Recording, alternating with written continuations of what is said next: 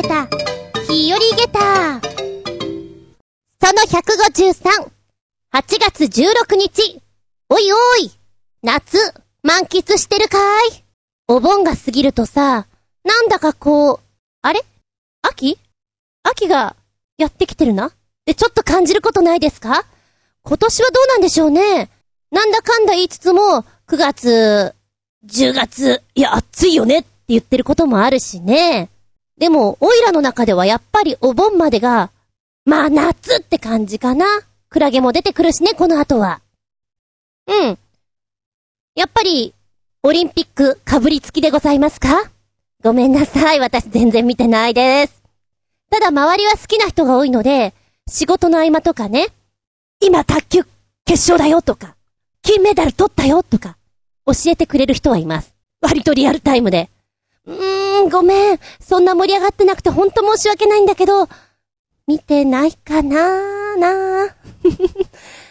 ねえ、スポーツ好きな人はもうかぶりつき、眠いのなんのってとこなんでしょいや、夏バテしないようにしてくださいね。まだ暑うござんす。ってな感じでしばしお付き合いくださいませ。お相手私。今の小学校では、ご石拾いってやらないみたいだね。一番盛り上がって楽しいのに。あつみじゅん。どうぞよろしくお願いします。この番組は、ちょあへよ .com のご協力へて放送しております。小学校の頃の楽しみ。プールと言ったらご石拾い。ご石拾いと言ったら盛り上がる。みたいな一番楽しい出来事だったなっていう思い出があるんだけれども、今はね、夏休み中のプールもそんなにやってないみたい。7月でおしまいとかさ、毎日行かなくてもいいんだよなんていう風になっていて。あら、まあそうなんだ。毎日行ってたけどね。午前部と午後部とあって、下手したら2回行ってた。がむしゃらに行ってた気がする。でもみんなそれをやってたかなーって思うんだよね。時代は変わるものです。んで、プールの楽しい思い出である、美味しい拾い。今どうなのかなと思ってね。おいっ子に聞いてみた。えー、じゃあ、ご石拾い的なものは何もないのって説明したんですよ。そしたら、あ、似たようなことはしてる。ホースをね、切って、それを先生が沈めるからそれを拾うんだよって、あ、まさにご石拾いみたいなもんだなと思ったんだけど、なんでホースなんだろうとは思った。あと、積み木のちっちゃいので、やっぱり、水泳が得意な子もいれば得意じゃない子もいる。だけど、ご石拾いとかはやっぱりみんな取りたいじゃん？一個でも多く。だから、潜れない子は足の指とかを使って取るよねなんていう話をしていたら、おいっ子は、うんうん、取らない。ええー、取らないのどうするの？諦め、諦めるのか？早いな諦めたら試合終了だよいいのかいって思った。暑いのかな？私、暑苦しいおばさん。うん。まあ、そう考えると、我々の世代は結構がむしゃらになんか色々やらされたなっていう記憶があります。あはすごいのはね、プール？こう、何級何級ってあったと思うんだけども、もうある程度泳げる人は、プールの中足をつかないで10分間泳ぐとかがあったかな。私は25メーター、平泳ぎとかクロールとかその辺で挫折してる人なので、何10分間足つかないで泳ぐなんてね、びっくりした記憶がありますけど、進学する際に、やっぱりこう、いろんな友達からさ、うちの学校こんな風だったよっていうのを聞くじゃない。遠泳とかあるっていうのもちょっと驚いたよね。遠泳か。え、何？しかも、ふ、ふんどしなんだぷぷーみたいなね。ありますよね。長いふんどしを締めて、泳げと。今もやってるんでしょうか？伝統でしょうか？いや、いいんじゃないかなと思うけど。まあ、うちの学校も、一回体育を休むと200メーター泳がなきゃいけないペナルティが加算されるよって言うと、すげーってみんなに言われます。そういうの面白いよね。後々聞くとさ、ワクワクするよね。話はコロリと変わるけれど、えー、ボンクレ正月、一応、親父の実家に空き家だけど見に行っています。で、今回も、一泊、まあ、状況によっては二泊かなーなんて思っていて、荷物作るじゃないですか。そうね、荷造りとかはだいたい忘れ物あったら嫌だから、寝る前にやっておきます。だけどその日すごく眠くてですね、よし、じゃあちょっと早く起きて、6時45分に起きて、朝準備してから、仕事行ってそのまんま移動しようと思ってたんですね。で、仕事行って、カバン開けたら何が入ってたと思う？何も入ってないみたいなね。えっ、ー、と、洗顔用品とかそのお風呂グッズは持ってます。コンタクトとかのやつはね。あとは、靴下2足。スパッツ。以上。あれ？パン、パンツとかは？以上 !T シャツもなしあれ？みたいなね。もう、ほんとあの仕事のパソコンとかは持ってるけど、必要なものがなんか何もなくてですね、がっかりしました。でも今は100均があるから便利だね。あと夏じゃん？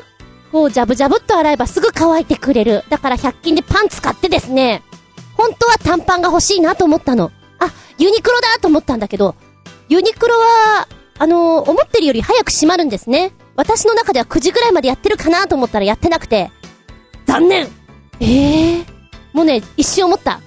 100均で、トランクスって短パンみたいだよなって。だけど、そこに手を出したらいかんかなと思って、まあ、一線を越えずにですね。まあまあ、あのー、親父んちの家の近くでしょうがないから、買うか。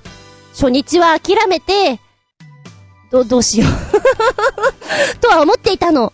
まあ、幸い、前回泊まった時に T シャツを置いてったのがあったり、夏物じゃないけど短パンみたいなものもあったので、これで賄おうみたいな感じでやり過ごしておりますけどね。うん。こう、パンツも、キャミソールも何もないで泊まりに行く私ってすごいなってちょっと思っちゃった。軽装。ま、逆を返すと、いつも余計なものを持ちすぎてんだなっていうのもちょっと分かった。みんなは、旅先で、あれ？入ってるものがない、なんてことは、ない？あるよね面白いこときっと、あるよねこれ海外とかだと、だいぶ面白いんじゃ、なくってほっほっほ。メッセージタイム。鳥の腰分より、新潟県のヘナチョコヨッピーくん。ネタもないので、なんか世界最長のトンネル型滑り台がイギリスの展望台にできたんだってさ。展望台も異様な形をしてますな、かっこ笑い。で、乗ってる動画。ということでリンクつけてますよ。はい、ポチッと押すと、タイトル全長178メートル、世界最長のトンネル型滑り台、アルセロール・ミッタール・オーピットのザ・スライドというアトラクション。こちらは今年の6月24日に公開ということで、まだまだ出来たてほやほやでございますよ。おおおこの写真見るとぐるぐる感がちょっとたまらない。目回るぞ。え、でも、すごくデザインがおしゃれ。まるで、滑り合いに見えないから、ここ滑り降りるんだから。へー。あの、むしろ天気の悪い日、土砂降りの時とか乗ってみたい感じがします。えー、っとね、こちらザ・スライドは、全長178メートルで世界最長トンネル型滑り台。トンネルの一部は透明になってまして、ロンドンの景色を楽しめます。滑り終わるまでは、時間約40秒。最高速度は24キロに達します。あ、どうでもいいんだけどさ、40秒って言うと、ラピュタの40秒で用意しな。あれどうしてもリンクされるの私だけかなあ、多分そうだよね。ごめんごめん。話がそれた。で、えー、こちらの滑り台の起点は高さ76メートルの展望台。30キロ先まで見渡せますよというところで、おお !12 回のターンを繰り返しながら下へと滑り降りるんだ。ターンのうちには、ベッドのスプリングと名付けられた、コークスクリューセクションがあり。ちょっとやばい。笑っちゃった。えこちらのコークスクリューセクションなんですけども、ポンポンと跳ねるような感じで下に降りてくんだって。だボコボコしてるんだろうね。床のところが。やだ、面白いな展望台としてもこちらおしゃれな作りになっておりますね。いいじゃん、いいじゃん。最高時速24キロって遅いなーって感じるんだけれど、もう、身一つで行くから、早く感じるだろうね、そこはね。はい、動画見てきました。動画は45秒ということで、臨場感あるね。そしてこの BGM 素敵じゃない。なんかちょっと、バックドラフトのような、じゃんじゃんじゃんじゃんっていう、なんか盛り上がってくる感じが面白かったな。うん、実際この動画を見ていると、このポンポン跳ねるようなところとか、ちょっとわかりにくかったんだけれども、ぜひやってみたいね。ロンドン遠い。こうさ、大人になると、ウォータースライダーとかやりたいんだけど、ちょっと、ちょっとちびっこの間にこう入ってくのもなんでしょうっていうのがあるじゃん滑り台とかもね。これだったら恥ずかしくなくできます。間違いない。気分盛り上がったやった。5つリンゴン、ありがとうございます。続けてもう一丁。新潟県のヘナチョコヨッピーくん取り残し分より、猫好きはこういうものを被りたがるのだろうか。なんか値段が高すぎるような気がするな。これって話題沸騰中なのかい？かっこ笑い。これ被って猫と接したら猫は喜んでくれるのかな？ということで、えー、サイトくっつけてくれてます。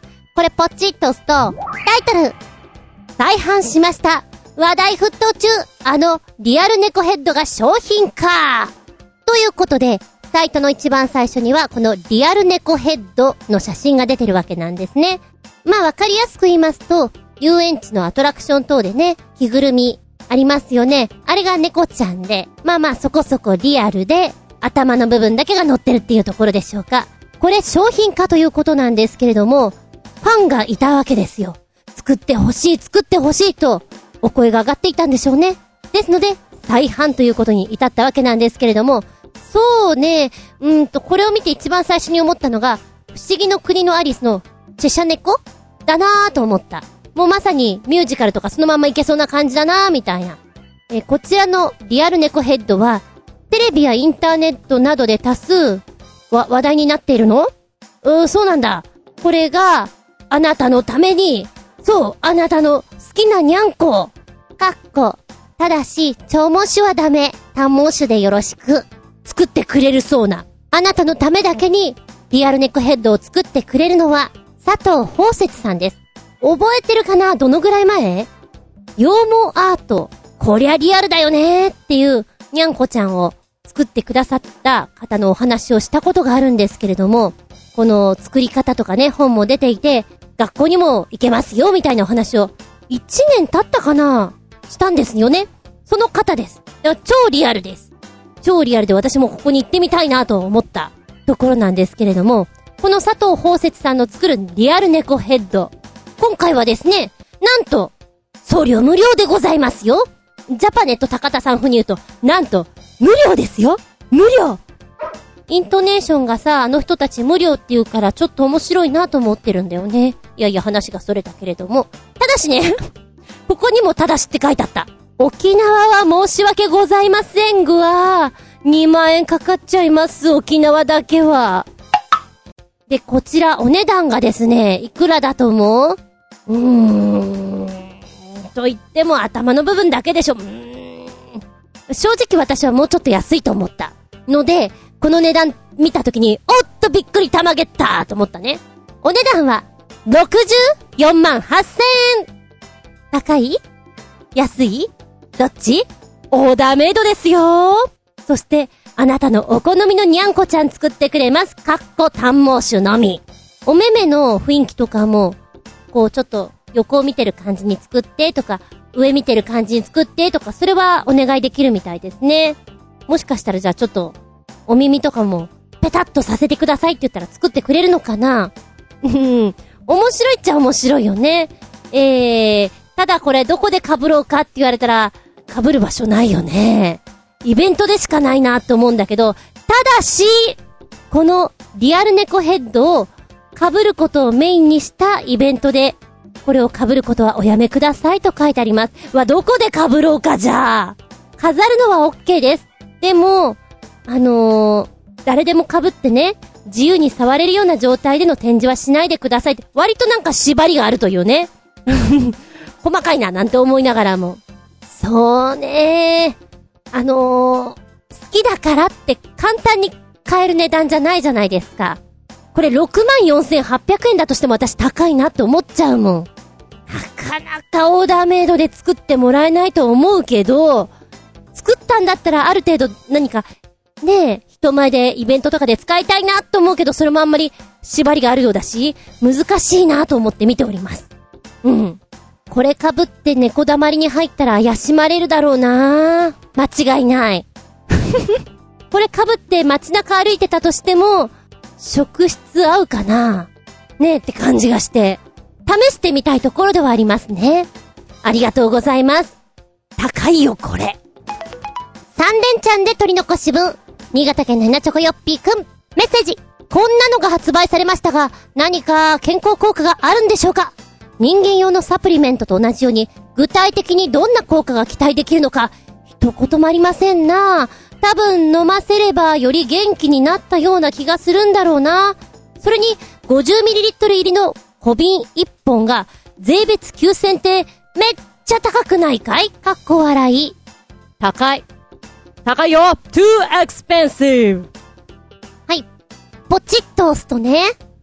ポチッと押すと、白くなっちゃうな。もうリンクされてないみたいだな。ごめん、取り残しすぎてしまったか。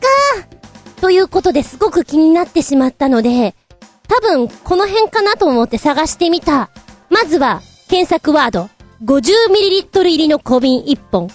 税別9000円で検索したら、美容関係がいっぱい出てきたんですよ。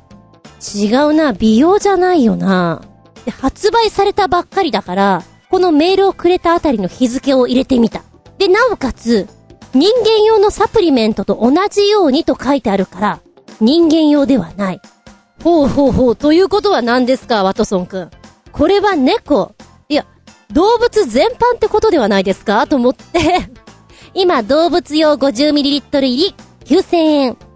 2016年6月発売ぐらいで出してみたんですよ。あ、絶対これだよねと思ったのが、ワンちゃん猫ちゃんにも栄養補給を、フルオーガニックなペット用サプリメント。これじゃございせんか ?6 月18日新発売。ごめんね、取り残しちゃってん。絶対これだと思うんだけど、違ったらごめんくさい。えー、っと、うーん、まあ、ワンニャン用の栄養ドリンクってことなんでしょうね。この小瓶には、アミノ 1EX と、アミノニャン EX って書いてあります。ワンニャンの横顔が出てて。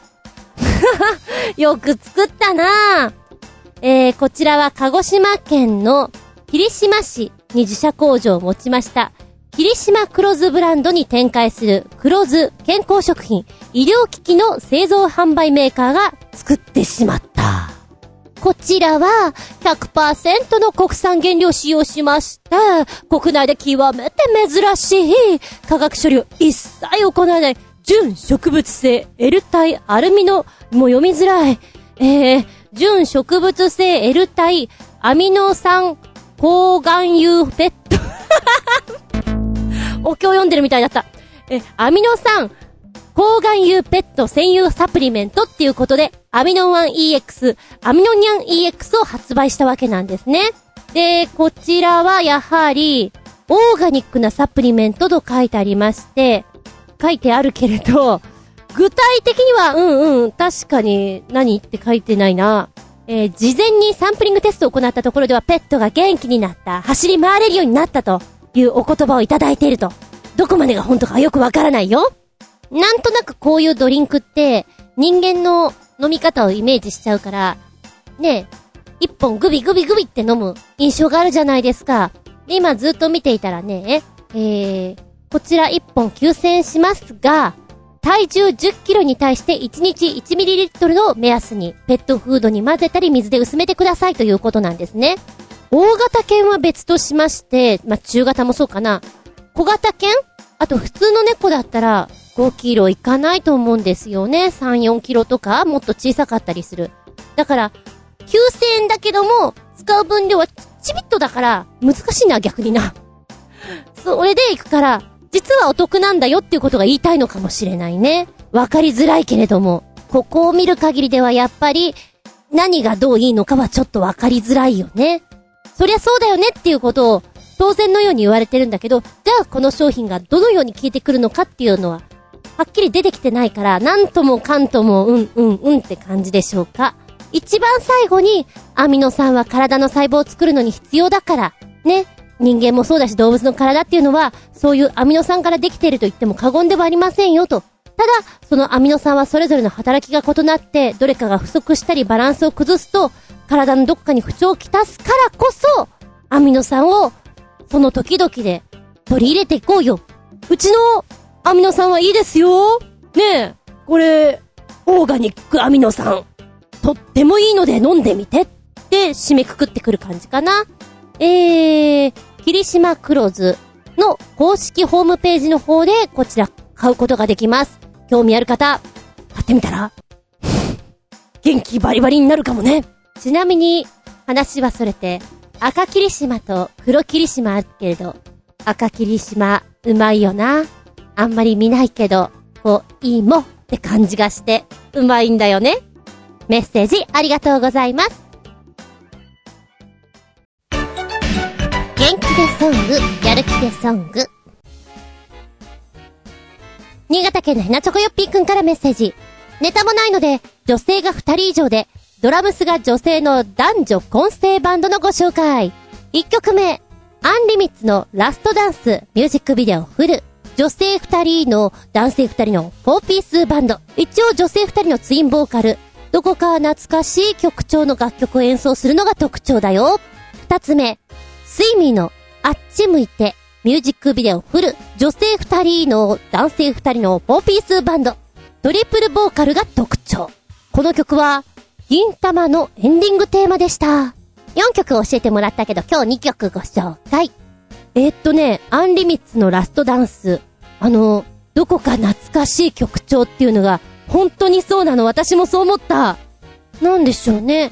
あと、声がさ、ちょっと面白いなと思った。個性的？例えるの難しいなみたいな。そうだな、なんか TBS とかフジテレビの昼ドラとかに使われそうなオープニング。主人公が走ってって、息切らしてるような、そんなのを思い出しちゃう。80年代後半から90年代前半のイメージがあります。なんか真珠夫人とかあの辺の雰囲気っていうのかな。なんかそんなメロディアスを、こうドラムのテンポがすごい速い中で、悲しみの悲しみのとか言葉をこう畳みかけるように言ってると、な、なんか、時間に追われてるような感じっていうのかな。急がなきゃいけないような、なんか、緊張感そういうのを感じる曲だなと思う。なんかラストダンスって言うとすごく優雅なものをちょっとイメージするじゃない最後の思い出にラストダンスをとかさ、そういう感じじゃないのがちょっとまた印象的です。で、もう一つがね、これ、スイミーのあっち向いて、かわいいね、この曲ね、私すごく好きだわ。あの、真似っこしたくなるっていうのかな。あっち向いて、こっち向いて、クラップクラップクラップ、手を叩いてとか言ってるじゃない。すごいかわいい。声がさ、トリプルって書いてあったけども、最初に男性が歌って、女性、平成の真央ちゃんが歌うわけなんですよ。2回目に歌うのが。うん、二人だな。また男性が歌って二人だな。俺三人じゃないのかないつ三人になるのかなと思ったら、2分33秒ぐらいのところから、三人でハーモニー入ってくんですよ。ここすごくいいよ、かわいい。なんだよ、出し惜しみとか思いながら、もっとこれ聞きたい。この曲すごく好き、楽しくなってくるね。でも、アニメのエンディングだったらみんな知ってるのかな？なんか、ちびっ子たち用にちょっと使いたくなっちゃうなと思った。手叩いてとかやりたくなるもん。かわいい。うん。元気でソング。私の中では。こういうの好きです。一応予備リンクもつけてくれてます。うん。ホームページ見るとさ、こんな雰囲気でやっていきたいんだっていうこと書いてあるじゃない。あ、これすごく合ってるなと思ったのが、絵本のようなからくりワールドに誘いますよっていうのが、非常に合ってるなと思った。今はもうないのかな？あるのかな？わかんないんだけど、開けポンキッキとかさ、そういう子供番組とかでも受けそうな、そんな曲だなと思った。声質がね、えー男性ボーカル、たくみさん。男性にしたら、優しい高音出してきます。で、平成のまおちゃん。平成のまおちゃんっていうのかな？平成のまおじゃなくて平成のまおちゃん？まあいいや。この子はですね、ロックバンドとかにはありがちな割と強い声を出すなと思いました。だけど、高音出すときにはクラシックっぽい声も出すなと。で、で、みつけちゃんは、メイクがユニークです。ちょっと金髪な感じで、お人形さんみたいなの、ドールみたいな雰囲気なんだけれども、声がね、たくみさんよりの高音系、でも、可愛い感じの高音ですね。で、この3人のハーモニーが合ってるの。いい、いい重なり具合ですよ。で、コーラスのタイキロイドさん。彼だけなんかちょっと、アンドロイドみたいな名前。素敵な4人組です。うん。ちなみに、アンリミッツ。あの、ドラムスが女性って書いてあるじゃん？ごめん、私何度見てもこれ男性に見えちゃって。これ男性だよね。うん、と思ってホームページの方を見たら、あ、ごめん、ごめんなさい。女性か。なんかこんな男性いるじゃないですか。あの、ボーカルだけは女性に見えるんですけど、あとみんな男性に見えちゃった。うんうんうん。あの、ドラムスとボーカルは女性ね。でした。ギターとベースが男性でした。アンリミッツさんの、なんかギリギリな感じで歌ってるのと、逆に、手を叩こうみたいなノリで言ってる、絵本のようなカラーの、スイミーさん。うん。今日は、カラーの違う2曲をお届け。残り2曲はまた今度。ありがとうございます。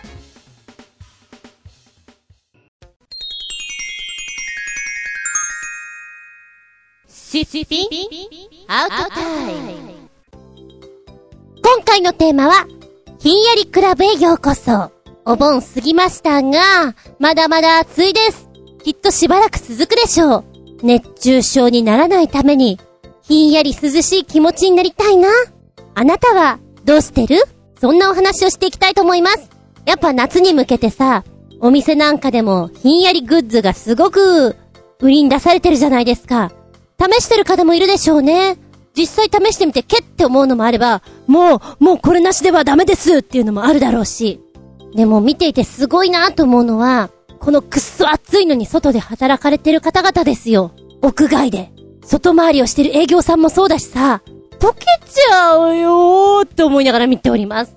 そうね、子供の頃に夏、よく使ってたなっていうのが、ヒアロン。あれどこで買ったんだろう？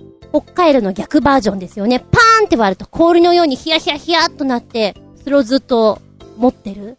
多分、バレーボールとかやっていたから、バレーボールの練習の時とか、水筒も今と違って、氷を入れてもすぐ溶けちゃったりするから、まあ、基本はぬるいですよ。そういった時に冷たくするとか、そういうことで使ってたんじゃないかな。で、昔は、やっぱり寝苦しい熱帯夜なんかでも、エアコンなし、扇風機のみ、でも扇風機の風全く来ないっていうような中寝てました。普通に、アイスノンとか使えばよかったのになって今思う。なんで使わなかったんだろう。子供だから？そうかもしれない。うん。あの、先週、プチツーリングしてきたんですけれども、夜出たんですね。で、真夏に走ることはあるけれども、やっぱ一番暑い12時、1時、2時、じりじり感がたまんないよね。で、あまりにも暑くてさ、眠くなってくるわけ。これは危険と思って、何度も何度も眠くなって、こう、中央分離帯を超えそうな気持ちになっちゃう。ブレーキを急にかけたくなっちゃうような。やばいなと思ってコンビニ寄って、その時に買ったのが、フリスク的なやつですよ。あと、シャキッと知ってメガシャキ買おうと思ったんだけど、あのー、私カフェイン取りすぎててあんまり効かないので、余計に眠くなっちゃうかなと思って、じゃあ、これはやめとこう。モンスターエナジーなんかこのわけのわからないの飲んだことがないっていうのと、あとね、もう一つ、冷却スプレーを買ってみました。まあ、コンビニだったんだけどさ、夜中で売ってんのがそんなところしかなかったから、うーん、服とかに吹きかけると、ひんやり感が持続しますよっていうやつ。で、もう一つは、テレビで見たんだけれども、吹きかけた瞬間に氷になっちゃうのね。で、それで冷たさを保ちますってやつなんだけど、氷になっちゃったらそれちょっときついかなと思って、じゃあ冷却する方にしようと思って500円ぐらいだったんだけど買いました。シュッシュッシュッシュって最初軽めにやって、効いてんだか効いてないんだか微妙かなうーん、なんて思いながらね、走り出します。うん、まあ、うん、なんとなく効いてっかなで、30分ぐらいかな。なんとなく冷たいような気がするの。で、次に思ったのは、最初に吹きかけたのは、衣類の上の方にかけたんですよ。違うな、これ。もっとこう、直接肌に触れる一番下の T シャツとかにかけないとダメだなと思って、で、そこに吹きかけたんですよ。そうすると、やっぱ3、40分持つんだけど、今度は結構寒いになってくる。よし、じゃあ今度は、肘とか首とか、腹とか背中とか、こういうところ狙って、吹きかけてみようと思ったら、ちょっとね、痛いような感じの冷たさになってくるの。お、これいいないいっちゃいいけど、ちょっと、ちょっと寒いかなみたいなね。面白いですよ。うん、これはね、あり。ただ、プチツーリングは、えー、1日半走ったんだけれども、ちっちゃいやつ、1本使い切っちゃいます。割としょっちゅうしょっちゅう吹きかける感じじゃないと持続しないなとは思った。大容量、お使いください、ご家族様は。って思いましたね。結構ひんやりクラブです。で、あの、東日本大震災の時とかにさ、やっぱり節電うんぬんっていうことで、冷房とかあんまりかけなくなりました。その時に冷却グッズすごい売れて、皆さん首にさ、冷感用の、何、スカーフみたいな、濡れタオルみたいなの当ててた方多いと思うんですよ。私もやってました。あれはでもね、そんなに持続しなかったんですよね。で、あれから何年も経ってさ、品も変わってきました。今はなんと、さっと水に濡らして、首や頭に巻きますよね。そして、冷たさを実感できます。その効果はなんと20時間以上もということです。すごくない ?20 時間以上よ。で、お値段も699円と、お安くなっている。まあ、場所にもよるよ。まあね、改良されますから、それは良くなっていくわけなんですけど、すごいなぁと思った。うん。で、なおかつ、この首のところに、本当かよって思うんだけども、氷を入れてしまうそんなグッズもあったりしてさ、いや、面白いっていうか、ちょっと、ヒャッってなるよね。ひんやりじゃなくて、ヒャッもう、あの、高音が出てしまうなっていう。そんなものもあってさ、今ね、えー、楽天市場のひんやりグッズランキングを見ていたわけなんですけれども、あれ、こんなのもあんだっていうのがちょっと面白いですよ。全体的にはやっぱり首背中をひんやりさせましょうっていうグッズが多いみたいですね。そうね。ま、簡単にお腹の中から冷やすのが一番手っ取り早いかなって思う時があるので、今はなるべく水を飲むようにしているから、あっちーと思ったら水を500を一気飲みしのフリスクを食べのもう一回水を500ぐらいいくとかね。お腹たっぷんたっぷんになる。で、なおかつ、家にいるときはこれを炭酸にしてみて、アイスを間に挟み込んでフリスクとかやると、ちょっともうなんか勘弁してください寒いんですっていう気分になります。お店でやるとね、お店ってエアコンがすごいかかってるでしょ？で、フリードリンクのあるファミレスとかで、最後にアイス系食べて、もう一回冷たい飲み物ガーガー飲むと、ちょっとお腹下るぐらい寒くなるよ。弱い人はやらないで、私は強いからできるんだけれど、一気に寒くなります。あと、ナスとかキュウリをやたらと食べるな。なんか冷えた気分になります。よくさ、それほんと涼しいのかなと思っているんだけど、あの、ちっちゃい扇風機を手に持ってシャバシャバシャバシャバ回してる人あれ、ほんと涼しいの？むしろちょっとめんどくさくないと思って見てるんですけど、あの、炭酸とかで動くやつ。どうなんですかね？なんか手に持ってること自体が鬱陶しいんじゃなかろうかと、私にはできないなと思ってるんですが、うん。で、今、パソコン新しくしまして、使ってるでしょ？熱をすごく持つんですね。あ、なるほどな。あのちっちゃいやつでさ、USB で繋ぐやつ、確かにあると、熱を溜め込まないから、いいかもしれないってちょっとそれは思ってる。なんかああいうのちょっとバカにしてたんだけれど、今はね、非常に使ってると暑い冬場はいいだろうが、欲しくなる。うん。そうね、面白いひんやりグッズでいくと、こういうのもあります。空調服ポリ長袖ブルゾン。このブルゾンの左右の腰の部分に備え付けられたファンから、首や袖に風が送り込まれます。意外にも半袖で過ごすより涼しい空調ズボンも人気でして、充電式電池使用、空調服、こちらはですね、お値段が13,600円します。色はホワイト。ただ、パッと見は、なんかダウンのように見えるわけよ。ポコッとしてるから。暑苦しいんだけど、ずっと風を送り込まれてるわけでしょ？涼しいんだ。へー。近未来な感じがする。うん。そして、全身ひんやりグッズ、その2が、冷シャンプーとコンディショナー。超がつくほど超ひんやり。先発中からクールな爽快感。冷コンディショナーとセットで使うと、さらにさらに冷感持続力がアップ。なんかこれお酒みたい。ヒアって書いてある。へー、面白いなあの、ミント系のシャンプーとかも結構ヒヤヒヤしますよね。涼しいなーっていうか寒いなーみたいな。ミントのアロマオイルとかをお風呂に垂らすと、こう出た時に寒って感じるから、あれはおすすめです。まあ、一本800円とかそのぐらいするのかな？一夏、二夏、三夏ぐらい持つんじゃないですか？はい。さらに、冷感カーペットサイクロン。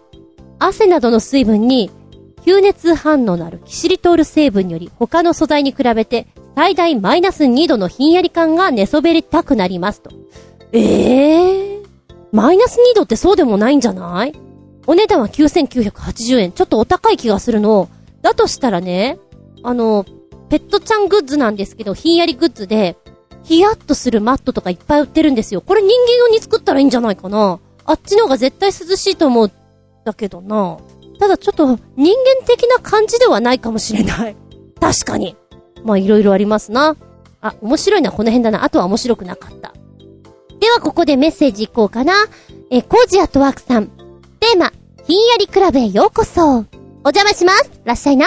ひんやりする場所といえば洞窟ですが、実は都市にも同じ効果のある場所がたくさんあります例えば、高速道路の脇にある管理用の地下道路。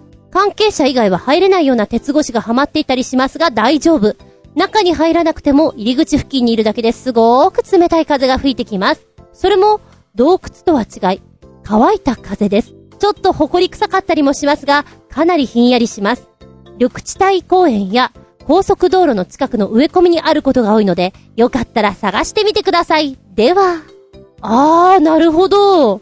そう言われたらそういう空間は、ひんやりしてそうですね。あんまり意識してこなかった。でも今これに書いてある、乾いた風でちょっと埃臭いような、あれはあれで、なんか子供の頃に遊んでいた空間を思い出すっていうのかな。懐かしいような、そんな気がいたします。うん。なんだかちょっとだけ宝物探しをしているかのようなひんやりクラブですね。楽しいと思う。そういうのを探しながらフラフラするのはね。余談ですけど私、本当に暑がりで、日中いるところがですね、エアコン、まあ、全館共通なんでしょうか。何度か落としてくれるんですよ。急激に暑くなる瞬間がありまして。そうなるとですね、もうやる気が一気になくなるわけなんです。あちもうちょっとマジあちってこうなってしまうので、うん、あのー、教えていただいた水を飲む。これもやりますよ。水を飲んでもどうしようもない時には、この館内の中でも涼しいところがちょっとありまして、それを求めてフラフラしております。あ、なんかここ涼しい風が来るような気がする。ちょっとここにいようとかね。ただそこにぼーっと立ってたら変でしょだからあえてそこで何か作業をする。クリップ止めをしてみたりとか、コピー用紙を分けてみたりだとか、なんか、そういうことをしている。冷たいセンサーが欲しいよね。ここ冷たいみたいな。結構ね、女性の方々は冷え性が多いみたいで、寒そうにしてらっしゃるんですよ。で、私暑がりなので、ラチーってなってんだけど、お隣にいる人は、何、カーディガン羽織っちゃってこう、タオルケットみたいなの持ってるのね。さ、寒いのかなと思いながら見てるんだけど、なるべく寒そうにしている人の近くに行って、このひんやりをいただきに上がります。暑いんだもん、本当に。今回、テーマ募集かけるときにさ、ひんやりクラブへようこそで、冷房つけて、みたいな T シャツ出したんですけれども、あれ着たいぐらい私。本当に着てアピールしたいぐらいですよ。暑い。暑すぎるわ、あそこ。ありがとうございます。ちょっとした遊びで高速道路の脇にある地下道路。ええー、うちの方も高速道路走ってるからあの辺とかあるのかな？あるのかも。見てみる。怪しまれそう。いや、ちょっと、冷たい空気を探してましてって、なんか、ますます怪しまれそう。うん。ありがとうございます。あ、ちなみにさ、野良にゃんこが割と転がってるところとかって風の通り道で涼しいところが多いんだけれども、一緒に寝たいなーってよく思う。できないけど。こ気持ちいい風吹いてくるよなーって、羨ましくなる時が本当によくあります。はい、そして、新潟県のひなちょこよっぴーくんからのメッセージ。ひんやりクラブへようこそ。昭和の初期には、エジソンバンドという頭に巻くと涼しくなると同時におつむも天才的に良くなるらしいインチキ商品があったらしいよね。かっこ笑い。エジソンバンド？おーえこれさ、ドラえもんかなんかにも出てなかったっけ？ほうほうほうほうほう。一番最後のところから見ると、エジソンバンドは、日本上陸時期の解明は、今後の課題となっております。もともとはドイツ製品でエジソンが愛用していたらしいと。で、一流デパートでも販売していたと。エジソンの表記は、地に点々と、あの、絵がさ、ぐにゃってなった絵？エジソン。2種類の表記があったんですって。あー、なかなか11年間怪しい商品扱いのまま放置したものになっていたんではないかということなんですけども、最終的にはエジソンバンド改め、ヒルキュアバンドという名前になってるそうなんですけれども、これなんかね、昔の記事をこんな広告で出してたんだよーっていうのが載ってて、面白いですね。ちょっと読みづらいもんだって、言葉の表現が。最初の頃の広告はですね、昭和5年？上半期、昭和8年、その辺ですね、エジソンバンドということで写真付きで出てまして、うーんとね、エジソンバンドっていうとこの下に、カッコ、ドイツ発明って書いてある。で、ドイツって言われるとやっぱり、ね、同盟も組んでたしさ、いいじゃんって思うのかな？これつけたいって思うのかもしれない。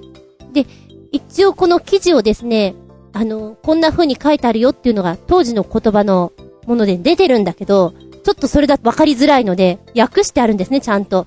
で、ドイツ発明って書いてあるんだけど、こちらエジソンバンドはエジソンが発明したものではないんですよということが書いてあって、エジソンが愛用したからなんです。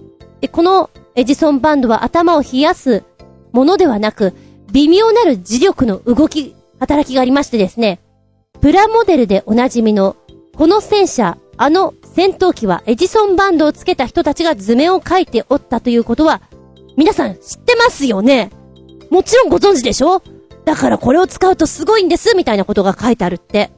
で、他の広告でその後に出てきているのが、うんと、今パッと見るとですね、不眠症、それから神経衰弱、そんなのに効くよっていう風に書いてあるんだな。健康よりも頭脳が大切とはすごいことを言うけれども、さらにびっくりなのは、この商品が海軍交渉でも使っていたことである。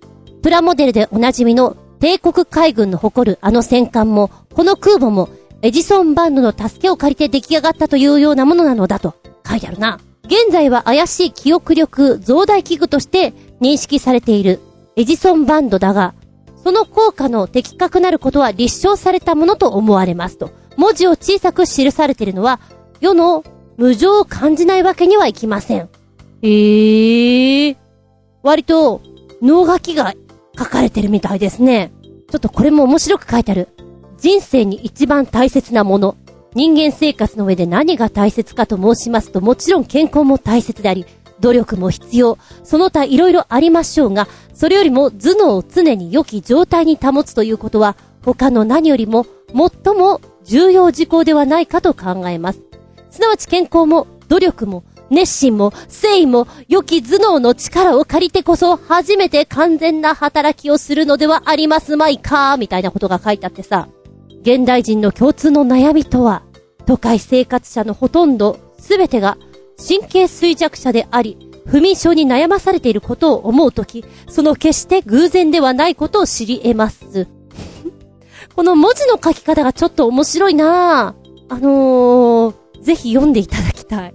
ええこんなことが書かれてるのかっていうのがね、くすくす笑えてきますよ。だんだんこの、大げさになってくるところがすごいんだよね。科学の威力。本気は、ドイツの誇れる発明の一つでありまして、その構造の簡単、用法の簡易、効果の甚大、保存の永久、科学の定義に関し、かつ、一切薬品等を用いることなき、世界唯一の科学的、えー、権能機でありますと。なんかちょっと読みづらい だけど、言わんとすることがわかる。えー、こちら、定価は金、え、2円かな？そうだね、金2円だ。2円 ?2 円だよね、これね。なるほど。エジソンバンド。で、こんな状態がずっと続いてまして、エジソンバンドからヒルキュアバンドと名前を変えたのは、うーん、もっともっと後だね。なんでこれになったんだろう。それが書いていないんだけどもさ、あ、でも値段は定価2円はずっと変わらないままだね。エジソンバンド改めヒルキュアバンド。頭が重い？不眠？神経衰弱？精神疲労にこのヒルキュアバンドを使えば、もってこいですよ。ああ。本気はドイツの世界に誇る科学発明の一つ。微妙な磁力の働き。放熱装置の科学的作用により、朝夕10分間ずつの使用で、頭が痛かったり、重かったり神経衰弱を一掃します。頭脳明晰にいたします。記憶力を増大いたしますと書いてあります。面白いです。昔のこういう広告って楽しい。すごく楽しくなってきた今。ちなみにさっきさ、海軍交渉って言ったんだけども、交渉って意味がわからなかったのね。読み方もわかんなかったんだけど、軍隊直属の軍需工場のことなんだって。武器とか弾薬をはじめとする、そういうものを開発だとか製造だとか修理貯蔵なんかをする場所ですよ。ほうほうほうほう。そことリンクするわけですね。なるほど。で、もう一つつけてくれたサイトの方。こちらはですね、エジソンバンドで確か、あ、そうそう。なんか持ってたカセットテープの落語の頭の部分にそんなのが入っていたよなーっていう記憶をたどるところから行きまして、ご自身で色々調べられてるんですね。それが面白くてですね、エジソンバンドっていうのは今言ったようなものは2円で、エジソンが発明したわけではなくてとかいうのを調べられてるわけなんですよ。その後にですね、ニューエジソンバンドっていうのがあるよと。そこまで行き着いておりまして。このニューエジソンバンドはですね、面白いのは、ただでくれるんですよ。我が社にお手紙をください。50円と一緒に、あの、お手紙をくださった方に、こちら、ニューエジソンバンドをタダで差し上げますっていうね、ことが書かれておりまして、なんか素敵な文言ですね、みたいな。えー、最後の方には、この、エジソンバンドのお写真も見つけたということで、乗っかってるわけなんですけども、えー、忍者が頭につけている身を守るもののような感じがいたしますね。ごっついです。うん。このブログ自体が面白いので、ちょっと読んでいただきたいなと思う。いいよね、なんか、気になったものをとことん探して調べて乗っけてっていうのはいいよ。自分なりの解釈も乗っけてって面白いよ。エジソンバンド。ご覧遊ばせひんやりクラブへようこそ。昔で言うところのうん。メッセージありがとうございます。でもってもう一つ。あー、ネタもないので、つい最近買った熱中症対策グッズなるもの。役に立ってるのかは微妙だな、かっこ笑い。お、なんか買ってらっしゃるということで、ポチッと押すと、ってんのかこれ。言って言ってる。くるくるしてる。はい。にゃんこ系。気温と湿度を声でお知らせ。熱中症、風、警戒時には、なんと尻尾の色が変わって教えてくれるのですよ。の、ちょっと、思っていた、にゃんこ系とは違った。ずいぶんデフォルメされてるな。これは手のひらサイズの猫の形をした温湿度計です。これから熱中症の気になる季節、おしゃべりと光で温度と湿度を知らせて警告もしてくれるというにゃんこ系。で、このにゃんこ系なんですけれども、うーんと、お値段安い2980円ね。3つの動作をしてくれます。先ほど言いました60分に1回、尻尾の光で部屋の温度、状況を確認おしゃべりでお知らせしてくれると。頭を1回撫でるとおしゃべり。頭を2回連続で撫で撫ですると、温度と湿度を教えてくれます。なるほど。うーん。まあ、電池で動きましてね、簡単に使える。この愛くらしいホロムがね、やっぱりちょっと嬉しいんじゃないかな。えー、電池入れてスイッチを入れるとですね、にゃーにゃーという声がするそうです。で、その後沈黙してしまって、あのー、動かないんですけれども、安心してください。壊れてませんからね。んで、尻尾の色が変わるって言ったじゃないですか。部屋の快適さを赤だと警戒ですね。注意が黄色。で、快適が緑と信号みたいになっております。で、おしゃべりもね、赤だと 乾燥してる。黄色の時は、このまま温度下げないでね。尻尾が緑の時は、いい感じでご機嫌だにゃなどとおしゃべりのパターンも、95あるんだ。すごくない ?90 か。結構お利口さん。えー、っとね、にゃんこ系。あの、他には全く関係ない。お魚食べたいとか、ここで詰めといでもいいとか、そういうことも喋ってくれるそうなんですね。ちょっと楽しいっちゃ楽しいよね。あと、まあ、今はそうでもないけど、インフルエンザの時期ですか？やっぱり、温度、湿度、チェックしときたいじゃないですか。あると便利だなって思う。この値段だったらありじゃない？なんか、一人暮らしの女性なんか、寂しい時、おしゃべりする相手としていいと思うよ。ちょっとやかましいかもしれないけどね、60分に1回って割とあっという間だから。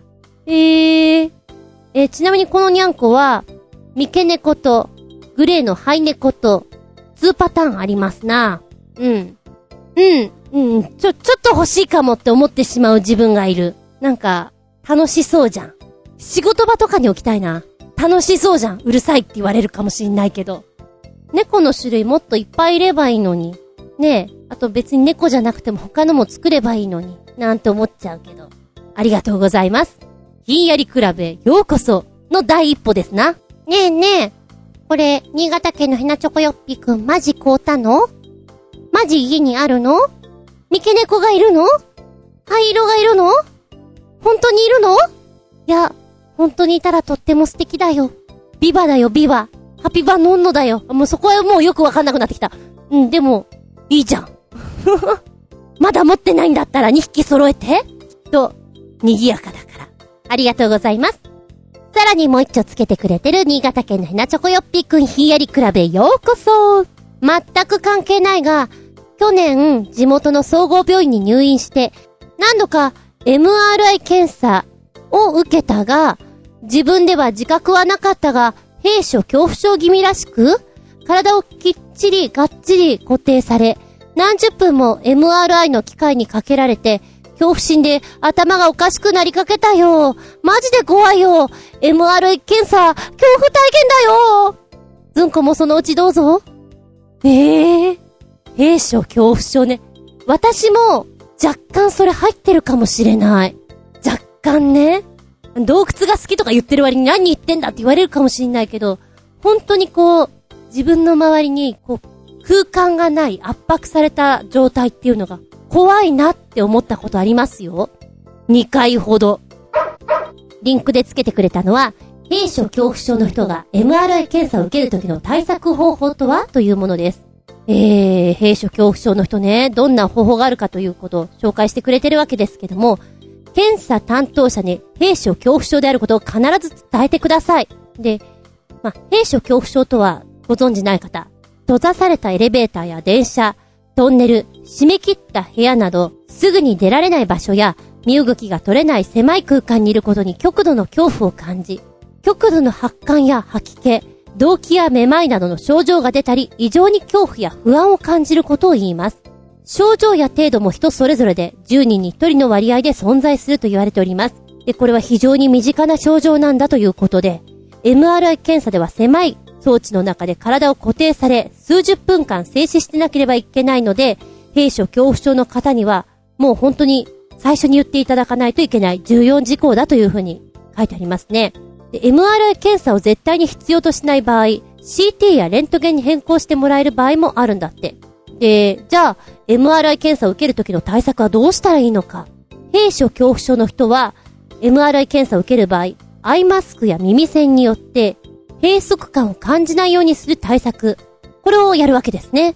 さらに相談し、睡眠薬だとか鎮痛剤、鎮痛剤、鎮痛剤じゃいらないな。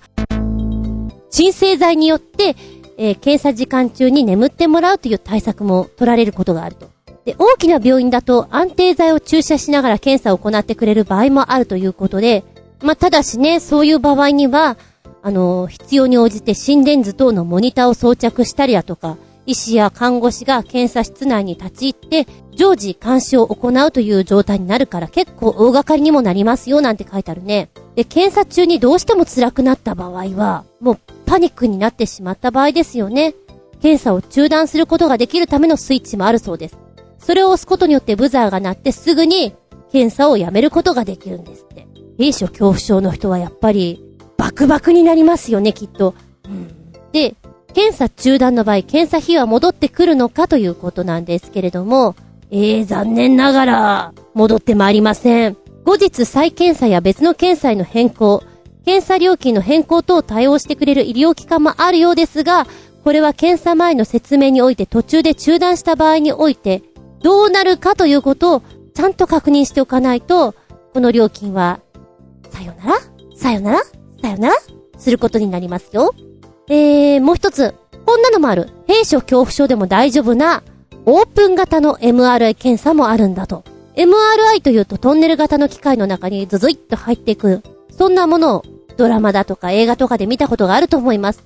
私もその認識です。これだとやっぱり兵所恐怖症の人は怖いわけ。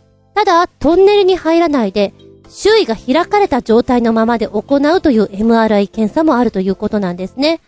これを使えれば、兵所恐怖症の人は安心だよね、ということで、オープン型 MRI。騒音も小さくて、耳栓がなくても気にならないと今、動画も載っております。こちらの動画は4分ぐらいありますけれども、うん。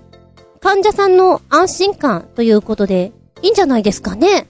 でもきっとみんなこの装置にするにはお金かかるからやはりなかなか難しいんでしょうな。最後に、閉所恐怖症って治せるのかみたいなことがあるんだけど、うん。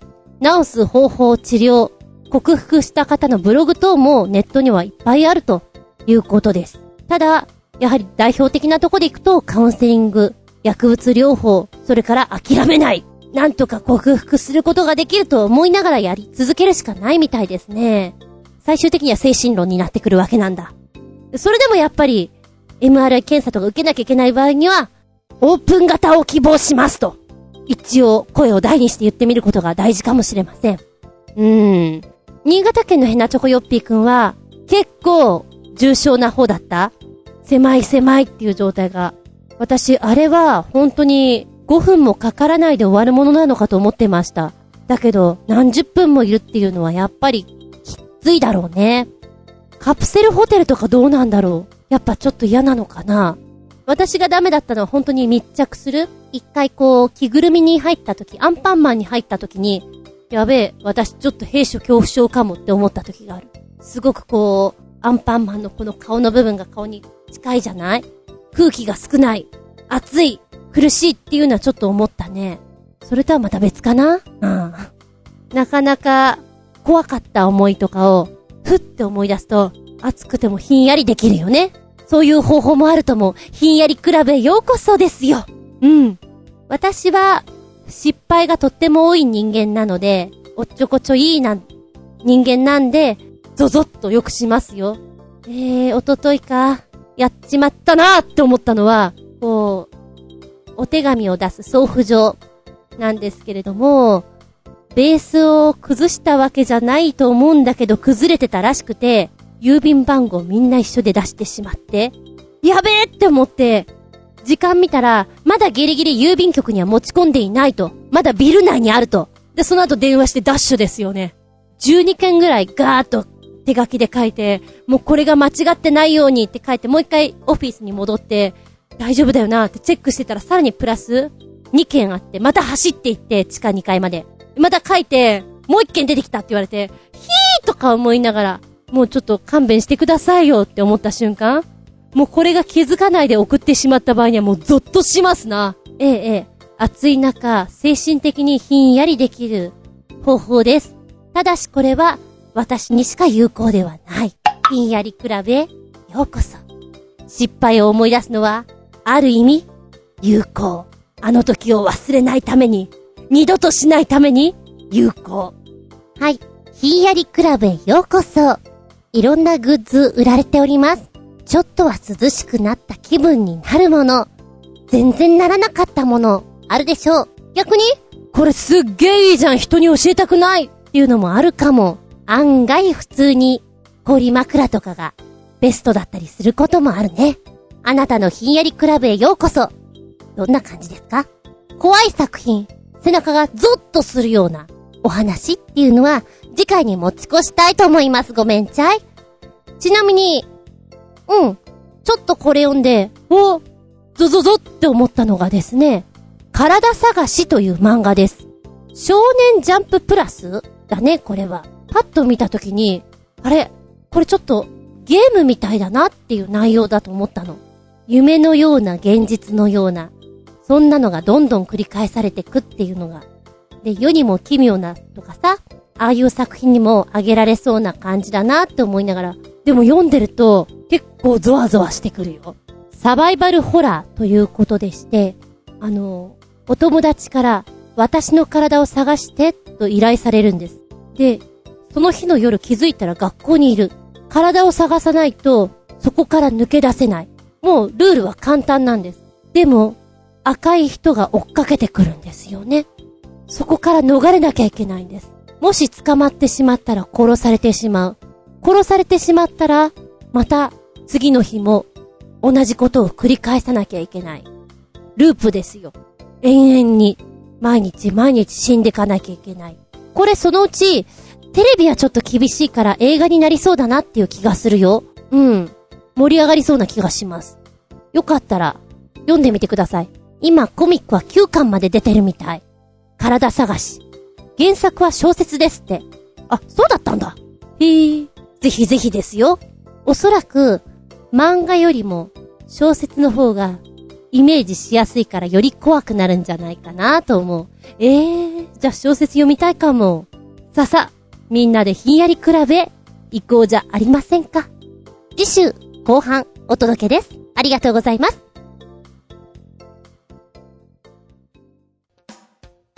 い、メッセージいくよ。えー、新潟県のひなチョコヨッピーくん。リオオリンピック？全然感動しないなそれよりも8月6日に第2回 AKB48 グループチーム対抗大運動会が開催され、一番人数が少ない NGT48 の正規メンバー15人のチーム N3 が優勝したことに感動したな。優勝チームへの商品は、うーん、どっかの全国 CM の出演権。副賞はチーム全員、ジョジョ園焼肉お肉いっぱい食べれる券らしいな。えーと、それで、チーム N3 の有志とつけてくれてますね。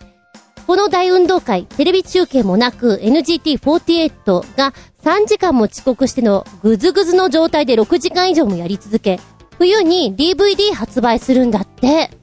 やったー絶対買わないし、正直見たくねえよだいたい、あやかにが怪我したやないか。怒り。うん。つけてくれたところポチッと押すと動画が見れます。5分ぐらいですね。えー、第2回 AKB48 グループチーム対抗大運動会。まだ第2回ということでね、国内5グループがチームに分かれて大縄跳びやリレーなどを行うもので、各チームが一丸となって盛り上がってやっていく様っていうのは、やっぱり DVD にしたいレベルなんでしょうかね。で、えー、っと、HKT48 がこの日落雷の影響で搭乗予定の飛行機が遅れたために遅刻してしまったということ。で、各チームごとに出場した他グループとは異なり混成チームとして競技に参加することになった。最終結果は昨年発足した NGT48 チーム N3 が初優勝。一方、最下位となった NBA48 メンバーは罰ゲームとして会場の撤収作業に加わったとか。ああ、そういう感じなんだ。じゃこれダイジェスト版？ちょっとポチッと押してみようかな。うん。あの、この5分ぐらいで大体の内容がわかるのがありがたいね。先生するところも見れてさ。えっと、もっと運動会っぽいのかと思ったら、うん、スポーツ大会のノリっていうのかな。ドッジボールあって、PK があって、えー、大縄やってっていうのが。ね、陸上ぐらいじゃない？運動会っぽいのは。もっと騎馬戦とかやればいいのに、盛り上がるのに。棒倒しとか危ない？ダメ？えー、綱引きとか？うん、まあ、人数いるからね。あの、このぐらいでサクッと見れてありがたいです。あ、ちゃんと撤収作業も出てますよ。意外に大変なんだよね。でも意外にこういうお片付けの方が面白かったりもする。うん。おチーム N3 の有志、お写真なんですね。なんか集合写真っぽいの。なんか晴れやかでみんないいお顔していて、可愛いじゃないですか。顔隠してる人もいるけど、あ、この子おかっぱちゃんだね。もう覚えたよ、おばちゃん。そうね。あんまり長い DVD 見るよりはコンパクトに10分とかでもまとめてくれた方がファンは嬉しいんじゃないの？うん。そのうち水泳大会とかもやりそうだね。はい。ありがとうございます。さらに、もう一丁来てる新潟県のひなちょくよっぴーくん。えー、またやるの？的なもの。これ、やる方も見る方も随分と疲弊するんだよね。かっこ笑い。やるやつは6時間くらい平気でやるからな。地味な戦いはもう始まっているんだよ。これって実は、もはや総選挙なんてほとんど関係ないんだよね。みんな、ショールームがやりたいだけなんだよな。みんななんやかんや言いつつも、やる気満々なんだよ。NGT の面々は特に、かっこ笑い。もう100人以上立候補してるし、オリンピック気にしてる場合じゃないぞ。ショールームのサイトと、総選挙の詳細は、っていうのが出てます。僕ちゃんは、みずん先生と、まほほん、みは、み、み、み、みはびおぐらいしか見ないだろうね。え、みはびおさんは初めて書いてない？あれ？だんだんおばちゃんもちょっと、こういうの覚えてきたよ。今はショールーム。ショールームでみんなそれぞれが応援し合っている。ファンは見るのが大変。そうなんだ。日課としちゃえばそれはそれで盛り上がります。今からやる。地道な作戦。すごいね。ものすごい長期戦。でもふっとした時から、お、この子いいじゃん。と思わせたら勝ちだもんね。ありがとうございます。後でじっくり、バッチリ見たいと思います。うん。もう若干おばちゃんなんかあれだもんね。新潟県のヘナチョコヨッピーくんに最近のこういう最新のものを教わってる感じがしますよ。ええええ。おばちゃんですから、ついてきませんよ、もう。あ、ちなみに、加藤玲奈ちゃんの総選挙の詳細は、えー、12分ぐらいです。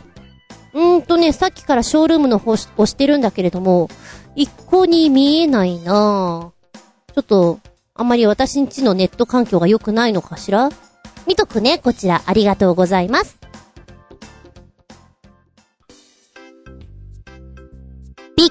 たまげた、プチゲタ話。え？何これ？どっから？どっから聞こえてくるの？何？これどこから？なまっきー皆さん、ケチャ祭りってご存知ですか？ケチャ祭り。えケチャップの祭りじゃないっすよ。そういやなんか、ポスターじゃないけど、出てたななんだろう、とは思っていたレベルです。まあまあ、普通にお祭りだろうなと思っていたの。で、そんなことすっかり忘れてさ、日々過ごしておりますよ。で、えー、っと、いつもね、お昼食べるときに、外で食べたりしてるわけなんだけど、あれなんか、ステージっぽいの作られてるな。なんだろう。あこれがケチャ祭りの準備なのかなうん、なんか、東南アジア風の作りなんだ。へえ。じゃあここで楽器演奏とかするんだ。で、その日もそれで終わったわけですよ。あ、きっと明日とか明後日とか、週末にやるんだろうぐらいな。仕事を得てから、まあ、大体の日課とし、そのビルの下にいる、にゃんこに会いに行っています。うちで飼っている、ソイ君の兄弟たちがいるところね。ママーンとか思いながら会いに行っているわけなんですけど、あれ？今日いないななんでだろう。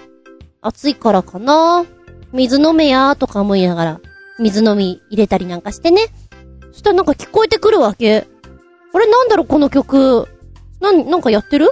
ちょっと気になるじゃん。普段こう聞き慣れない音楽流れてくる。どこから？え、どこから？すっごいキョロキョロするけどわからなくて、広場だ。そういえばなんかケチャ祭り的なものを準備してた。あれか？と思って、もう始まったんだと思って見たんですよ。そしたらまだ楽器とかは閉まってるような状況で、あれでも、なんか人がみんな広場を見てるような気がするんだよね。なんだろう？なんだろう？なんだろうと思って。すごい気になってさ。そうね、にゃんこたちがいる場所は、ロビーのある階っていうのかな？なので、ステージがあるところに対してちょっと裏側になるんですよ。あ、じゃあ正面に回り込もうと思って、まず階段降りて、それから移動しようと思ってね。でもその間ずっと女性の声が聞こえてくるわけ。えー、なにこれ？すごく不思議と思って。でも絶対そこでずっと観客いるよね？と思ってね、見に行ってたわけ。で、ステージが見える場所になってパッと見たら、えー、いや、なんか何もないよね。じゃあこの音の秘密は何？単なるスピーカー？スピーカーにしたらおかしくないか？うーんってこう周り見てたの。ああ、あの人たち階段のところで、見物してるおばちゃんたちだなと思ってた人たちが、よく見ると口開いてるのね。はぁ、犯人はお前だと思って。そうなんです。もう普通の格好してて、普通におばちゃんたちが、階段のとこに並んでこっち向いてるだけだから私は、見物人だと思ってたんですよ。そしたら、その人たちがコーラスをしていて、えー、なんか不思議な感じの曲だわねと思って、びっくりたまげったのね。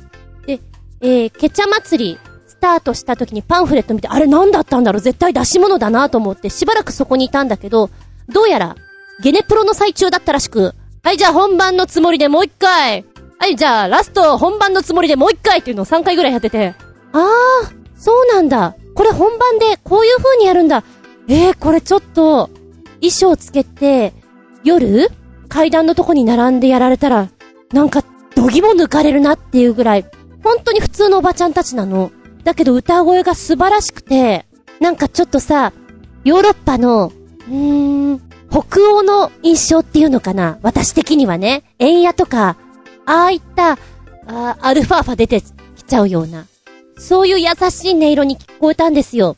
で、パンフレットの方とかで見たら、書いてあった、ブルガリア女性合唱ということで、えー、すごーい後、私も動画とか撮ったんだけど、YouTube の方見たら上がってた。これは生で見たいなぁと思って結局見れてないんだけど、ゲネプロしか見れてないんだけど、結構ね、印象深かったです。こう、野外でやるからこその広がりのある演出が素晴らしいなと思ったね。夏にぴったりな。で、このケチャ祭りなんですけれども、お昼12時からスタートで、だいたい夜10時ぐらいまでいろんな演目をやってるようなんですよ。で、仕事してるからさ、全部を通して見ることができないんですけども、要所要所で見ていてね、面白いと思った。で、話聞いたんですよ。おそらく出演者どんな感じなんですか？って聞いたら、もともとはみんな素人さんで昼間、普通に仕事してる。仕事終わってから駆けつけたりしてるもんですから、やはり土日になるとメンバーが増えるんですって。へえ、そういう感じなんだ。でも訓練されてるいい声ですよ。えーとね、お昼はバリ島の竹を使った、なんでしょうね。竹を半分にパカーンって切って、木琴のように並べてポコポコ叩く、樹木という楽器の演奏があったんですけれども、これがね、バリ？あ、バリってこういう曲だっけ？っていうのが面白いのね。初めて聞く。で、その後に、ここのチームはですね、芸能山城組と言うんですけれども、なんか、映画、アキラの絵がいっぱい出てくるんですよ。なんでだろうと思ったら、アキラのサントラをこちら作ってるんですって。えーと思って。で、その、樹木の演奏の中で2曲はオリジナル。で、その後には、アキラのサントラ入りますと言って弾いてくれたんですよ。あ、あ、これ、アキラだと思って。昔に見たからさ、ちょっと、記憶が曖昧になってるんだけども、こう、ポコポコした音の不思議な感じのところに、声でさ、ラッセーラー、ラッセーラー、ラッセーラッセーラッセーラーとか、こういろんな音が入ってくる印象があって、アキラも古い作品だけど、あ、その当時からこの山城組は、地獄でこういう演奏やってたんだって思うのがね、すごく楽しくて、毎日見に行っちゃった。いいよ。ただ、このラセーラチーム、コーラスをやってる人が前に出てこないのね。前に出てくればいいのに、と思ったね。金田のバイクには乗りたかった赤いバイク、あれかっこいい。で、地獄の手ほどきコーナーというのもその後にあってですね、実際音を出させてくれるんですね。もちろん私行きました。はいはいって言ったら、ほんとね、みんないなくて、なんかシーンとしてる、あ、どうぞどうぞ、今だったら一番大きいのどうぞって言われて、大きい地獄は、普通だったら、小さいバッチみたいなのトコトコトコトコ叩くんだろうけれど、えー、何？もう、狂気だよね。振り上げるのが本当に重い。2キロぐらいありそうな叩くやつで、竹をどんどん叩いていく。だからこれ一曲演奏すると本当に汗だくだなと思って、筋トレだなと思って、やらせてもらったんですけれど、面白いですよ。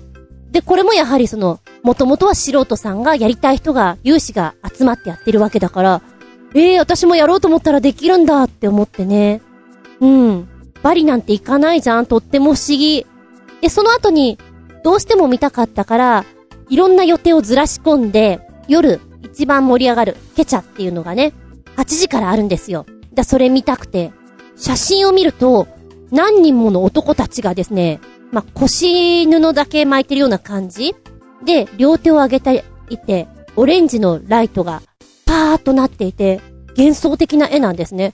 これ何やるんだろうと思って、舞踊かなと思ったら、一応芝居仕立てなんですよね。で、この周りにいる男たちっていうのが、ずっと、チャッチャッチャッチャッチャッチャッチャッチャって16ビートの音をずーっと、ずーっとですよ。40分間ぐらいずっと言っていて、BGM 兼、盛り上げどころの時には体を大きく揺さぶったりして、すごく不思議な動きだなと思って、メインの方の話は、なんでしょうね。えー、おそらく おそらく、こう、お姫様がいてですね、王子様と悪い王様がいてですね、なんか鶏も出てきたな。なんか戦ってた。最後はきっと勝ったんじゃないかなよくわかんないけど、そんなような内容だと思う。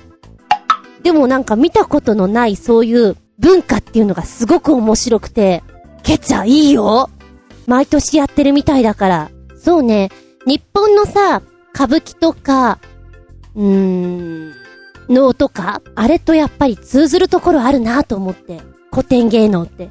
こう、表情はあんまり出しません。笑ったりはしないんだけど、この動きの一つ一つの細やかなところで、怒りだとか、そういうものを表現していくっていうのがすごく面白い。なおかつこの40分間ずっと、チャッチャッチャッチャッチャッチャッチャッチャッチャッチャッチャッチャって言ってこう、ずっと肩を上下させたりするのって、非常にしんどいなぁと思った。うん。でもとってもやりがいあるんだろうなぁと思って。いや、これね、すごく夏らしくて、よかったですよ。皆さんにも見ていただきたいなと思った。うん。文化の触れ合いいいね。楽しいね。あ、一つ補足ね。ケチャ祭りって、今年で41回目ということなんですけれども、そんなにお客さん来てないのかなと思って、余裕かまして行ったんですよ。全然席がなかった。笑っちゃうぐらいなくて、8時スタート、おそらく7時ぐらいに行かないと、もっと前から行かなきゃダメかなっていうのはすごく感じた。もうね、後ろの後ろの方で、いい場所で見れません。だから途中立ち上がって、横から見る感じになりますけど、階段の上から見たんです。そこに行ったら、あ、みんなこういう人形で、こんなことしてたんだっていうのが、見ることができました。ひな壇になってればいいのになと本当に思ったね。すり鉢状化。うん。一個補足ね。興味ある人は、ブログにもつけときます。どうぞ、よろしく。この番組は、ちょあへよ .com のご協力へて放送しております。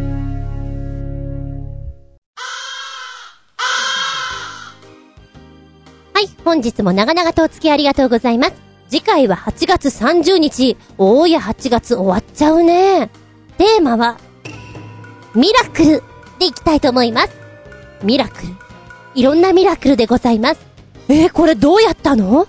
すごくね街中を歩いてると、そう思ってしまうことないですか？家の近所、だーっとお散歩してますとですね、ちょ、ちょ、待って待って待って待って。これもう壁にほぼついてるよね。これどうやって駐車したの？っていうかどうやって出すの？軽トラなんだけれども、ちょっと斜めになってるんですよ。そこに2台入っていて、どう見ても壁にドンしてるんですね。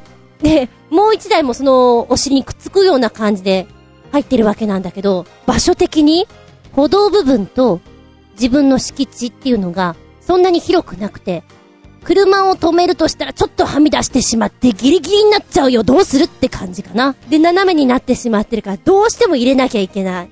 はみ出しちゃいけないみたいな、そんな空間でして、お見事です。うん、スポーツなんかでもあるよね。え、こんな神業できんのって。旗包みって思い出しちゃった。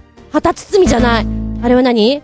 ホールインワン 旗包みは、プロゴルファー猿の技だから普通はできないな。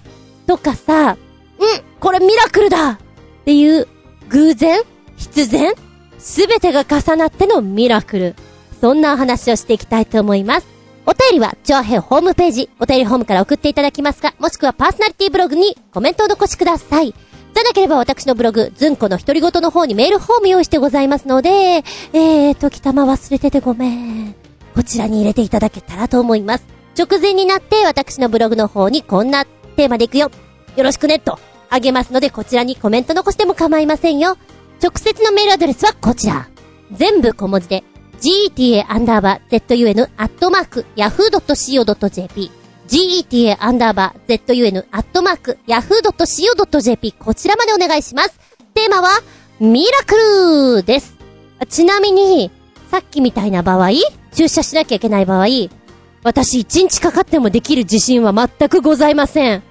まっすぐの場所だったら、ハンドブレーキ引いて、えっちらおっちら押しますよ、軽トラぐらいだったら。だけどそこは斜めにもなってるから、間違いなく、傷つけないでそこに止めることはできません。だからこの人すごいなミラクル。本当にそう思う。皆さんのミラクル教えてくださいね。では、次回は8月30日。ちょっと涼しくなってるかな？いや、きっとなってないよ。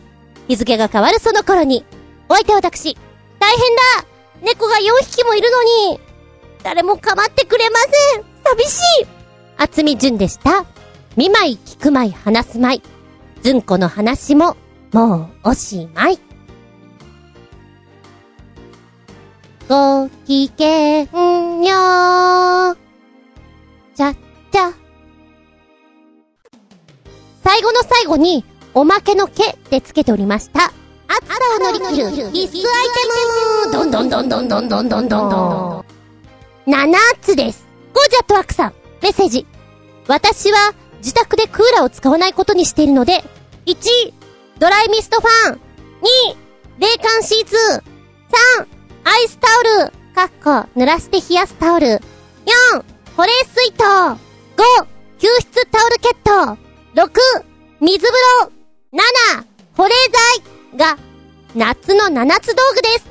番外編で、水辺の木陰というのもあります。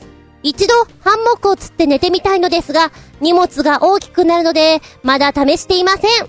では、なかなかのひんやりクラブですね。ドライミストファン、やっぱりいいんだ。ほうほうほう。ああ、でも、水辺の木陰は素敵だね。滝壺も良くない。滝壺、滝壺かな滝の近くか。なんかこの、マイナスイオンとか、サワサワして、気持ちが良さそうな気が、今ちょっとだけしている。水風呂はいいよね。あえてもう熱くしないで入るよ、みたいなね。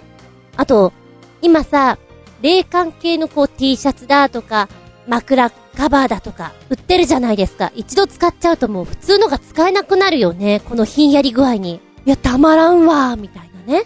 うん。すごくいいですね。ハンモックハンモックいいね。今、私ハンモック欲しくてですね、いつも見ているクーポンサイトに6000円ぐらいで出てるんですよ。ただなんちゃってハンモックでして、屋外じゃなくてもお家の中やベランダなんかでも使うことができる組み立て式のハンモックなんですけど、欲しくて、あってどうするのって言われるんだけど、うーん、なんかゆらゆらしたいんだよね。ちょっと風の気持ちいい時なんかさ、ベランダに出してゆらゆらしたら蚊に食われながら楽しんじゃんってちょっと思ってるの、本当に。邪魔かなこれすごく欲しいんだよね、今。見るたんびに思うの。クーポンが安いうちに買っとこうかな。旅先とか持ってたら楽しそうだなって思う。絶対気持ちいいと思う。うん。そうね。アイスタオルってやってるんですね。いや、健全。こういうのやってるとやっぱりクーラー使わないんだろうな。でも今年暑いじゃん。昼間とかどうしてんですか？家では絶対使わない？え、にゃんは？大丈夫なの？なんかうちのにゃんがですね、ちょっと具合悪かったんですよ。夏バテかなーと思って、だから、本当に暑いなって言われる日はタイマーをつけてるんですね。っていう話をお友達にしたら、え？ー、日中とかずっとつけてないの？って言われて、あれ？ちょっとつけた方がいいのかな？まあまあ今年暑いからねって思って今は設定温度を29度とかにしてやんわりかけてます。電気代見るのがちょっと怖いなって思いながらも健康第一具合悪くなるなよと思って今つけております。うん。そうね。にゃんこが寝てるところもこういうちょっと冷感系置いてあげたらいいのかなどうなんだろうはい、ありがとうございます。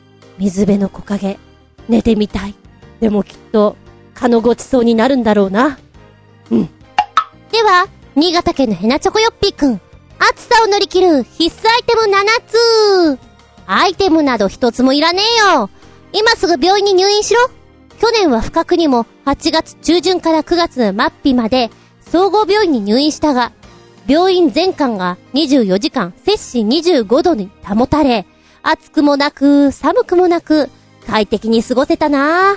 おまけに病院食が激まずで食べられないので、1ヶ月で、え ?1 ヶ月半で10キロは痩せたというダイエット効果もあるし、パラダイスだったなぁ。ええー、びっくり玉ゲッターゲター5つリンゴンリンゴンリンゴンリンゴン。そうなの？うん確かに昨年入院されていたのは存じ上げておりますが、10キロライザップやってる場合じゃないよね。え全く話が違うけど。ええー、えー、すごいね。そんなに激まずいの？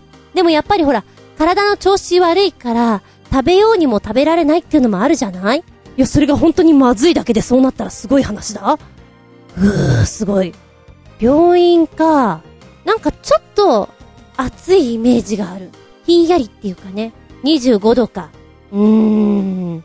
まあ、冷暖房完備だし、おトイレとかもそんなに遠くないし、冷蔵庫はすぐ下にあるし、ご飯も寝てれば持ってきてくれるし、いいこともあるようなところだけど、やっぱり遠慮いたします。病院はちょっと、うーん、どうでしょう。そっかいや、自分暑いとこで頑張りますうん、ありがとうございますでも、あれから体の調子いいのかな？無理するなよ。歯磨けよ。加藤茶だ。いや、それは置いといて。ありがとうございます。玉下駄5つでしたちなみに私はというとですね、うーん、やっぱりね、エアコンないとダメなんですよ。一番最初にごめんなさい。冷房を持ってきてしまう。申し訳ない。二番目が、カレーですな。ホットなやつね。あの、辛いってことよ。ベリーホットな感じ夏はやっぱりカレーですよ、奥さん。汗かいて食べましょう汗かかないんだけどさ、私は。こう、食べ終わった時のひんやり感というのかな。そういうのがとてもいいんじゃないかなと思います。そして、スタミナですよ、奥さん。三つ目は、牛肉です。肉食べましょうよ。ジュージュー焼いて食べましょうよ。やっぱり食べると元気が出てくるしね。夏バテなんて言ってられませんよ。三つ目は牛肉。四つ目？アイス、あれ？やべ、食べ物多いな。アイ、アイス必要だよ。なんか疲れた時とか、甘いのがあるとね、元気が出る。ということで5番目はコーラ。うわーごめん、コーラっていうか炭酸？すっきりするの。すっきりしゃっきり元気になるの。だから、炭酸欲しいかなおそらくここは、水って言っとけって感じだと思うのよ。トレーナーから言わせると、水飲めと。み、水も飲んでる。だいぶ飲めるようになった。でも、でも炭酸がいいなぁ。なぁ。えー、で、こっからはちょっと悩むところなんだよね。6つ目。お風呂かなあの、さっき水風呂って言ってたじゃないですか。で、それも合わせて水風呂でもあり、普通のお風呂でもありってことで、お風呂はやっぱり欲しいです。7つ目？あー、もうこれどっちかな？一つはね、シーブリーズって書いてあるの、私。